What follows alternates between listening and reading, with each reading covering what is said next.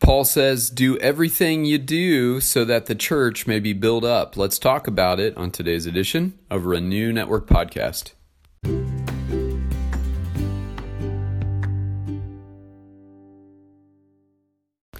Good morning, my friends. We're moving on in 1 Corinthians chapter 14 today. It's Friday, and we're all looking forward to the weekend. And we're going to finish well today by continuing in our study uh, we're going to be looking at verses 26 through 33, and then we'll finish the chapter at the beginning of next week.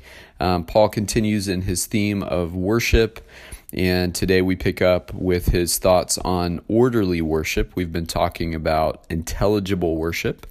Um, addressing the excesses of the use of the Corinthian believers' uh, gift of tongues and the way that it was being disruptive in worship.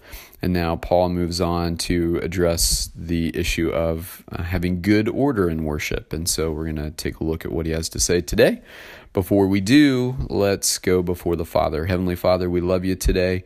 We thank you once again for your faithfulness through your word. Um, help us to bring all that we are into this moment, to quiet our spirits and our hearts before you, and to seek your face, O God. Speak through your word as you're faithful to do. Uh, give us ears to hear, eyes to see, and hands to apply that which you teach through your Spirit. And we give you thanks in Jesus' name. Amen. All right, this is 1 Corinthians 14 26 through 33. Paul writes, What then shall we say, brothers and sisters? When you come together, each of you has a hymn or a word of instruction, a revelation, a tongue, or an interpretation. Everything must be done so that the church may be built up. If anyone speaks in a tongue, two or three at most should speak, one at a time, and someone must interpret. If there is no interpreter, the speaker should keep quiet in the church and speak to himself and to God. Two or three prophets should speak, and the others should weigh carefully what is said. And if a revelation comes to someone who is sitting down, the first speaker should stop. For you can all prophesy in turn, so that everyone may be instructed and encouraged. The spirits of prophets are subject to the control of prophets. For God is not a God of disorder, but of peace, as in all the congregations of the Lord's people. So, a good teaching here in Paul again is putting the two gifts of tongues and prophecy front and center, probably because their expression within worship was the most troubling uh, and the most excessive. And so he's setting a New Testament standard for how those gifts should be expressed in worship in the early church. And, um, so we uh, kind of see what he's saying uh, at first about the way that tongues should be done in an orderly way.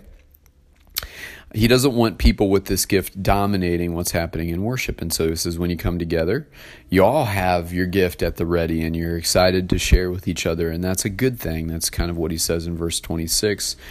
Uh, he says in 27 if someone speaks up in a tongue, two or three at most should speak. And one at a time, and someone must interpret. And so you can see the order here. He's limiting the number of people that will pop up and, and share uh, through the gift of tongues, um, two or three at most, and they should do so one at a time so they're not just filling up the air with babbling talk, creating chaos and confusion and he says someone must interpret. And so, in order to make the message of the tongue that's being expressed intelligible in an orderly way, someone must interpret. It makes sense. He goes on if there's no interpreter, then that particular speaker should keep quiet in the church and speak to only himself and to God. And then on the issue of prophecy, uh, again, two or three at most should speak.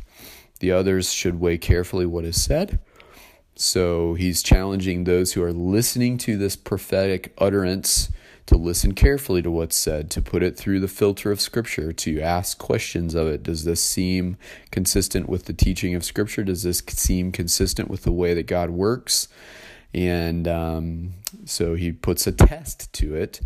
And then he says in verse 30 if revelation comes to someone who's sitting down, the first speaker should stop. So uh, this is interesting because this sounds like the experience in the uh, um, Quaker church of old where they would wait and worship until the Holy Spirit moved and brought a revelation to someone. And then people would, uh, as they're burning within with this revelation from God, they would stand to speak and share what it is that God is putting on their hearts. It seems very similar to that. Uh, so the priority in verse 30 is given to the one who is given revelation in the midst of someone else speaking. Paul says that person should defer to the one who's been given the revelation while they were speaking and uh, take a seat while the person stands to speak forth the revelation that came. Um, he says, For all of you can prophesy in turn, so that everyone may be instructed and encouraged. Uh, and earlier part of 14, he adds comfort as well when talking about the gift of prophecy. Instruction, encouragement, and comfort seem to be the three focuses of uh, the gift of prophecy when used in the body.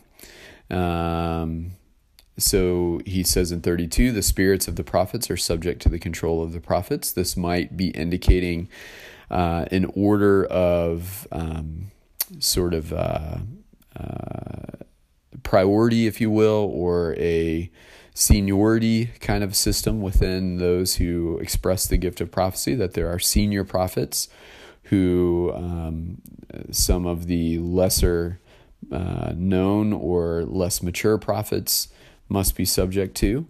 Uh, and then Paul continues on in verse 33 For God is not a God of disorder, but of peace, as in all the congregations of the Lord's people. So this applies across the spectrum. It is Paul's expectation and the, the apostles' expectation that the believing communities that they are uh, that they have founded and that they are continuing to support um, be places of order and peace consistent with the Lord's workings and that this should be across the board. So this is a this is kind of a first century rule that order should rule the day and uh, if it if there's disorder and if there is no expression of the peace of God, then it's probably not of God, and we should um, be careful uh, to avoid those kinds of things.